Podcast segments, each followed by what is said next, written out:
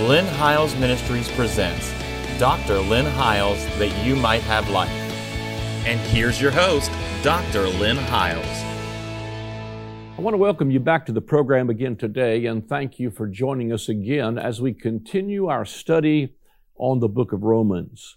Uh, the last two weeks we spent, I think, introducing the book of Romans, and this to me is going to be, I think, an exciting and very important subject as we kind of look at this again. And once again, let me say that it's going to be impossible for me to cover all of it in one setting. It'll take me several weeks, but I want to just tell you that uh, this was a letter that Paul wrote. It was meant to be read in one sitting, not a chapter this week and then a month from now another chapter, because you're going to miss the ongoing unfolding context of what Paul was trying to communicate as he begins to lay out the gospel. And the powerful truth is, is that the first part of this uh, book of Romans, of course, is the diagnosis. The first couple of chapters, as I said in the introduction, is the diagnosing, the diagnosis of, of the entire human uh, condition, both Jews and Gentiles, insiders and outsiders, as the Message Bible calls them. Uh, the middle part is, of course, uh, not only that is not the diagnosis, it is the uh, it is the solution for the problem. It is uh, the deliverance from the problem, and of course, the latter part is how it plays out in the life of the believer and the glorification. We start out in the first chapter talking about how all have sinned and come short of the glory of God, but by, by the end of the book, we see uh, the glorification come as the saints begin to walk in the reality of what God has called them to walk in. And uh, as I introduce this again, and as we share the gospel over the next several weeks, I would encourage you to realize that if you miss any of these, you can go back to our YouTube channel and watch them on demand at your leisure. And you can also be able to listen to the audio portions uh, on our uh, uh, podcast. And there is an RSS feed for the Android device as well. And the easiest way to go there and get that is to simply go to my website that you see on the screen in the upper right hand corner there is a link that will take you directly to those channels, and we will set these up in playlists. I encourage you, we just had a church that asked us if they could use um, some of this material and some of the other stuff that we have shared over the years in their Wednesday night Bible studies or in their home groups. I said, absolutely. Take the 30 minute segment, pull it down, watch it, discuss it among yourselves, and uh, you know, I'm not trying to teach you uh, what to think. I'm just simply trying to teach you how to think and try to put you on the right track. And you know, you may find things that I, I, I can't find in this book or that I don't find because I think God gives revelation that continues to unfold. So you're more than welcome to do that. We're going to begin to look at Romans 1, and, uh, and let me just say in Romans 1 that the subject of the gospel is Jesus. When we put our focus on Him, I think the problem has been we've preached everything but Jesus. Now, the object of the gospel is humanity, but it is the refreshing water of good news, especially to people who have crashed and burned and come to the end of themselves. It is the announcement that it is finished. The gospel is about Jesus. And again, you know, I, I a number of years ago, the Lord said to me, uh, you have to decide whether you're going to preach Adam or you're going to preach Christ. And if you're going to preach Adam, you're going to have to take an old covenant and use it to modify the behavior of an old man. But if you're going to preach to the new creation and develop and mature him, then you're going to have to preach from the new covenant to develop and to mature and to build faith in the new creation man. And so uh, we're going to see as we go through this book of Romans that is both the objective side of the gospel and the subjective side. I think where our problems come in most of our arguments in uh, debates that we have is when somebody overemphasizes either the objective side or they overemphasize the subjective side, and it's not either or, but it's both of them held in a careful tension. The biblical term for it is it's the way of grace and the walk of faith. So it's not either or, but it is all of the above. And so when you start to realize that, that the subject matter is Jesus, we're going to preach Christ. No wonder Paul would say, and I profess to know nothing among you but Christ and Him crucified. Because when you preach the crucified Christ and His death, His burial, and His resurrection, and you start to show the redemption, uh, you start to preach the good news. The gospel of God, which is the good news that Paul introduces here in the first chapter, is that the gospel of God, which is the good news, is, the, is that the gospel is squarely located in a person, and that that person is not you. That person is Jesus Christ, the Son of God, and the royal seed of David. And that's one of the first things that Paul begins to establish in the first chapter of the book of Romans is that this is God's fulfillment of the Davidic promise that out of your loins will come a seed that will sit on the throne of David forever and the, of the increase of his government in peace there will be no end. And the kingdom of God that was already birthed in the very beginning of the first century when the prophets, not the prophets, but John the Baptist, Jesus himself preached and said, the kingdom of God is at hand. It's within your reach. It's within your grasp. And he began to declare that as the king of the kingdom walked down over the bank of the Jordan River. And then Jesus began to de- declare to them that it's expedient for you that I go away. If I go, if I don't go away, the comforter won't come. But as he began to describe the kingdom, he describes the kingdom as righteousness, as peace, and as joy located in the Holy Ghost. And in Acts chapter 2, the Holy Ghost fell and the government of heaven began to invade the earth as people began to receive the indwelling Holy Spirit and he began to govern inside of them. I'd like to say it like this. We became the governor's mansion when he moved inside of us. And so the powerful good news of the gospel is that this is squarely rooted in the person and work of Jesus Christ. This book is not a book of self-help or focused on you having a your best life now or something of redoubling your own religious efforts. It is about what was accomplished in the resurrection of Christ on your behalf as a free gift. It is not about who I am prim- primarily or who I am becoming primarily. That is not the gospel. That is about, this is about what Jesus accomplished outside of you within, without any help from you. And then what faith does is apply what he did without any help from you. Let me just say it like this. The objective side of the gospel or the way of grace is what God did in Christ without any help from you, where He reconciled us, He redeemed us, He bought us with His blood, He healed us, He delivered us. All of that He's not going to do. He already did it on Calvary's cross. That's the objective side of the Calvary. That's the object, I'm sorry, that's the objective side of the work of the cross. Through His death, His burial, and His resurrection, He secured that for every man. The, uh, the subjective side is what I access by faith through believing what he already did, but it's not what I do first. It's what he did that causes the response of faith. And some f- folks try to tell us that, well, you don't need to believe because that's a work. I'm not surely, I'm not sure that you can really call it a work because I think if you truly ever really hear the gospel, you can't help but believe it. And uh, when you hear the good news, and it's almost too good to be true uh, news, and it, it, but it is, tr- uh, and once you hear the gospel, then uh, you start to believe because you can't hardly help but to believe it. Uh, the gospel is not about what would Jesus do. The gospel is about what Jesus has already finished. It's not what Jesus is, uh, not what, what would Jesus do. It's about what Jesus already did. It is not about your improvement. It's about Jesus' impartation. It's not about uh, your tra- transformation primarily, it's about Jesus' substitution. It's not about your progress, it's about Jesus' perfection. It is squarely located on Him, His performance, His work on behalf of sinners.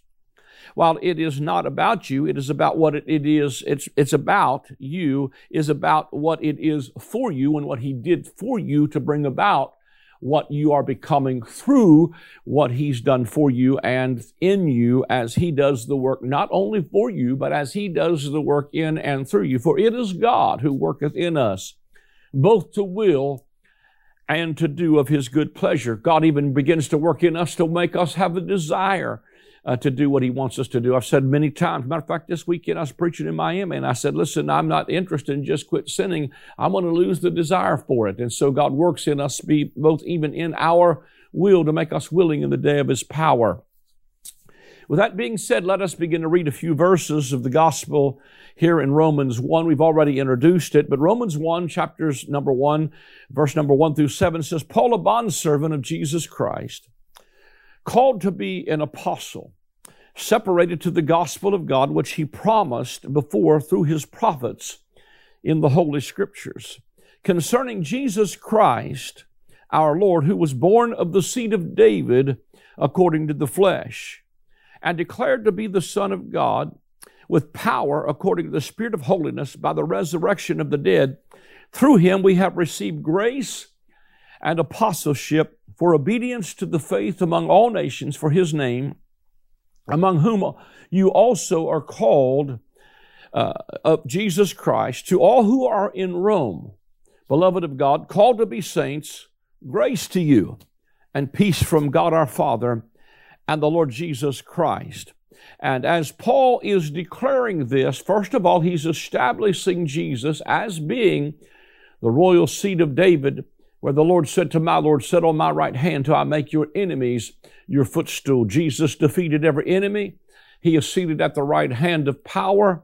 Hallelujah. And he is uh, right now ruling and reigning. You know, I think it's interesting, even, uh, you know, when I think about him being the royal seed of David, you know, it's interesting as we look at some of these scriptures that you can see how that many times there are quotes from the Old Testament. You must, you must remember that these apostles didn't have Matthew, Mark, Luke, and John to preach from. They preached Jesus from the law and the prophets and from the prophetic implications of what they had heard and read and been taught in as Hebrew children. Uh, probably Paul, who sat at the feet of Gamaliel, had learned a whole lot of stuff about the scripture. But one of the things about him being the seed of David and the king and the one who would sit there is that when he stood before Caiaphas, and Caiaphas said, Tell me plainly, are you uh, the Son of God or no? Jesus quotes Daniel chapter 7, and he said, From henceforth you will see the Son of Man coming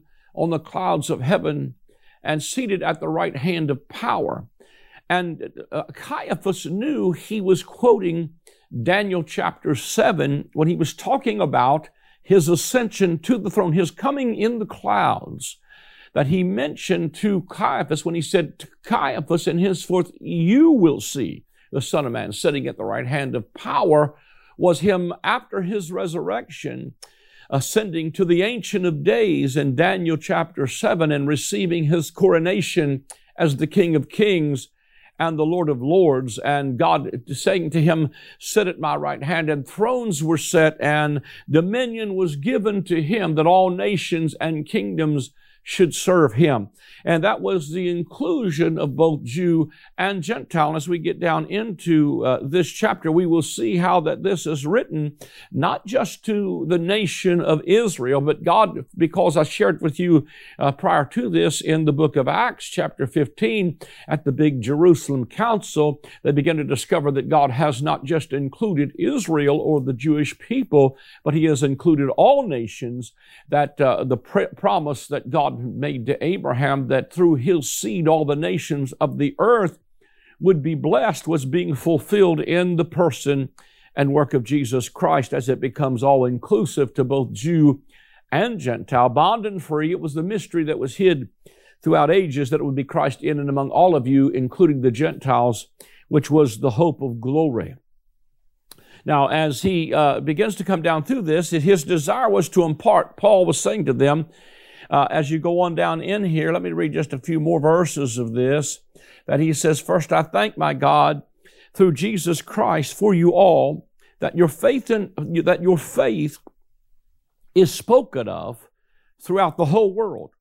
For God is my witness, whom I serve with my spirit in the gospel of his Son, that without ceasing I make mention of you in my prayers, making request, if by some means now at last I may find a way in the will of God to come to you, for I long to see you, that I may impart to you some spiritual gifts, so that you may be established. That is, that I may be encouraged together with you by the mutual faith of both me and you. So Paul was saying his desire was to come to them to impart to them some spiritual gift so that you could be established. Perhaps he is talking about the same thing he talked about in the book of Hebrews when he told them why he wrote the book of Hebrews is so that their hearts could be established in grace. Because let me tell you something, grace and peace, as he begins, these salutations are not just random ideas. He's telling you that grace and peace are multiplied to you through the knowledge of God and through the gospel of His Son. That what happens is, is that He, as He begins to impart to us some spiritual gift, that He could establish our hearts in grace. And as He establishes our hearts in grace, it brings to us a gospel of peace. It brings peace, that grace and peace are multiplied to us because what we realize that through the death, burial, and resurrection of Jesus Christ, the war is over. And you can go back, uh, you know, just right before I started this series on the book of Romans, I had uh, Pastor Ben Dailey on my program who talked about his latest book, and he talked about how there was a, uh, a soldier, a Japanese soldier, that was in the islands, and he did not know that the war was over, and he spent his most of his life in the jungles, hiding out and defending a post that long ago was over, and the war was over. And I think so many Christians are like that, that that God has reckoned, He's made peace through the blood of His cross and reconciled us uh, to Himself and made peace through the blood of His cross. And really, God is really trying to change not so much uh, you know, what he thinks about us. God has always, God so loved the world, but through the gospel, he's trying to change what we think about him. And I believe that we are in a season where we are learning to re present him to the world or represent him or to re-present him to the world in a way that brings grace and peace that is multiplied to them. Uh, so the grace and peace, this, uh, please, uh, you know, the above verse that this grace and peace is coming from God the Father and the Lord Jesus Christ. This is not a grace coming from Paul. He does not, uh, he, he does that to encourage the mutual faith Remember, the law is not of faith. When you fall back to something other than the gospel, someone needs to encourage you to believe the gospel. And I think as you begin once again to note that Paul is trying to establish our hearts in grace and peace, and as we begin to represent him, that maybe one of the gifts that Paul is trying to impart to them is an understanding that righteousness in the new covenant is not on the basis of your performance or on the basis of keeping every jot or tittle of the law. Righteousness is based on a gift. And I always say when I'm preaching, just touch somebody and tell them what part of gift don't you understand. It's nothing you earned under the old covenant uh, righteousness could only be achieved by keeping every jot and every tittle of the law. And as you get into the book of Romans and you go on through this letter and read it, and you see that in chapter 3, he concludes that the end of the law is that there's none righteous. No, not even one. Nobody made it in by the works of the law. It still had to be by the hearing of faith. And as I was thinking even about representing him, in a way that the world could see him through a new covenant lens as Jesus really came to show us what the Father looked like as he begins to introduce this new covenant and introduce God as our Father. But when I said that, I was thinking about a scripture in the Old Testament that says that his visage was marred more than any man, and his form more than the sons of men, so that when you see him, there's no beauty that you would desire him. And when I think about that text, I know that it's talking about what happened in his passion at the cross as he was mercifully beaten. His back looked like a plowed field. His armpits probably looked like bowls of blackberry jello. His pieces of rubbery mucus hung from his face while godless uh, people spit on the face of the Messiah and blood dripped from the divine brow and he's half naked hanging in front of the world. And when he would pass by, there's no beauty that you would desire him. I know it has all to do with that.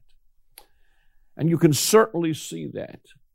But that, I believe it's that same text that said he was wounded in the house of his friends. And I sometimes wonder if the way we present God to the world, or, or if you will, Jesus to the world, that we don't present him in such a way that it's almost repulsive and ugly. We, we, we've, we've presented God as this austere old man on a Victorian chair who can't wait for you to foul up so he could beat you upside the head with a club and punish you. But the reality of it is you've got to re- see God like a good father who will correct you, but that his correction is with the intent of bringing about correction in your life unto producing the, the peaceable fruits of righteousness. And so, you know, I think we maybe so misrepresented God that when the world sees him, there's no beauty that you would desire him. But I love how the writer of the Song of Solomon grabs a hold of that and he says, uh, when, when, when, when the, the woman who is the Shulamite was in pursuit of her beloved, she had been, you know, even uh, uh, uh as, as she talks about in, in, in uh, chapter 5, she said, The watchmen that went about the city, they wounded me, they smote me, they took away my veil.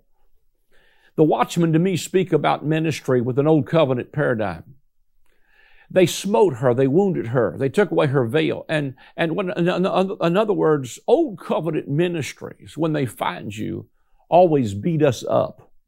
We leave there mutilated and feeling wounded and left behind. But this is what I love about what the woman in the Song of Solomon said. They found me and they wounded me. They took away my veil. But then this is what she says Tell me, O thou whom my soul loveth, where you feed the flock and where you make your, your, your, your, your, your flock to rest at noonday. And what's so moving to me about that, what she's virtually saying is, yes, they wounded me, they beat me. But she said, but if you've ever encountered my beloved, because in the chapter before that, he had kissed her with the kisses of his mouth, and they tried to tell her, what is it about your beloved that's better than any, any of these other beloveds? And I'll describe that in just a moment. But once she had tasted of how good he really was, she said to them, even after they wounded her and beat her, she said, Have you, have you seen my beloved? Tell him, tell him, tell him I'm lovesick. And so what it simply says to me is, this is how I felt growing up in many of the abusive situations of religion is I experienced him when I was a young man, before I got all beat up by religion, I had experienced the anointing of God and the presence of God and the love of God and the Spirit of God. And once you've experienced that and you've tasted that, you remember that. And she said, Tell me where have you have you seen my beloved? Have you seen? In other words, she said, you know what? You can't beat me bad enough to make me stop wanting my beloved. And so have you seen my beloved? Tell him I'm lovesick. In other words, she said, You know what? I have been wounded and I have been bruised. And you know what? I look back and I think sometimes we almost need to apologize for how people have been abused under religion by well meaning preachers who think that's what they're supposed to do, except they're preaching from the wrong covenant and they are so marring the visage of Christ that no one is interested in pursuing him or seeking him. But when you truly find him and your beloved, you find out, hallelujah.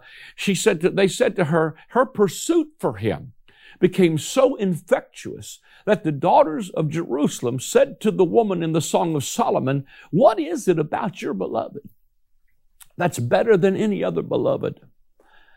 And she began to describe him from the top of his head to the soles of his feet. She said his hair is as black as a raven. His, his, his, his, his eyes are like doves. His fingers are like gold cylinders that are set with beryl. She describes him from the top of her head to the soles of her feet. And this is what she says that's so powerful. She said, My beloved is altogether lovely. And I thought, man, what a contrast to his visage was so marred more than any other man, more than the you know, he, his visage was marred more than any other man, and his form more than the sons of men, so that when you see him, there's no beauty that you would desire him. But here they are declaring in the Song of Solomon, he's altogether lovely. That's what we want to preach through the gospel in the book of Romans as we begin to declare and unveil him to you in a way where you see his visage and you see him with an unveiled face, with a passion and a love and with dove's eyes. Hallelujah. His eyes are like the doves, she says. His eyes are like the eyes of a dove. And if you know what doves are like, I looked out my window this morning and there were, I think, eight sets of doves. Uh, they were all, they both, all have their mate and they mate for life. It's a powerful thing, but he has eyes and he only has eyes for his beloved. He's in love with you and he cares about you. And we are going to represent him in a way that I believe will make him appealing to people where they don't run from him, but they run to him. And you know, sometimes I think he's been so misrepresented that, uh, you know, people who've grown up in church, especially in the early days, want nothing to do with it until they get in their older years and they think, well, all I've got, I've lived my life now. I could get saved and maybe I can still make it into heaven by the skin of my teeth. Let me tell you, this abundant life that he wants to give you is far more joyful than that. And it's not about rules and it's not about self-help and it's not about what would Jesus do or it's not about 10 steps to a better you. And a lot of the religious books that are on shelves today and Christian bookstores are nothing more than self-help programs and sin management programs that put the weight back on you. But the gospel in this book is directly centered right on Jesus Christ, His person, His work, and what He's done. And uh, man, I'm going to tell you, the more I preach the gospel, I realize it's good news and there is no bad news. Well, we're almost out of time, so let me just encourage you to come back and watch uh, this series as we begin to unfold it. We do need your help, though, to take the gospel around the world. And we don't say a lot about this because we mostly run out of time, but I want to take a moment to just encourage you that if you're being blessed by this ministry and you'd like to give to this ministry, help us to continue to do that, just simply go to our website and there is a place where you can give via credit card or debit card. You can actually set up a monthly debit if you'd like to become a monthly partner or give a one-time gift. You can also send a check or a money order to the address that'll come up on the screen, or you can call the number to come on the screen. Someone will take your call. If they don't leave a message, and we will call you back. If you don't leave a message, many times they don't call you back. God bless you. Join us next week. I am excited to announce the release of my latest book titled The Great I Am. In this book, we will explore the seven times in the Gospel of John that Jesus says, I am. When he uses that phrase, it is always in contrast to something from the Old Covenant. For instance, they thought Moses and the law was the door into the sheepfold, but Jesus said to them, I am the door. They thought that Israel was the true vine, but Jesus said to them, I am the vine, you are the branches. As you read the pages of this book, you will discover that Jesus removed the covenant of death and replaced it with the covenant of life. Get your copy of the book, The Great I Am, today.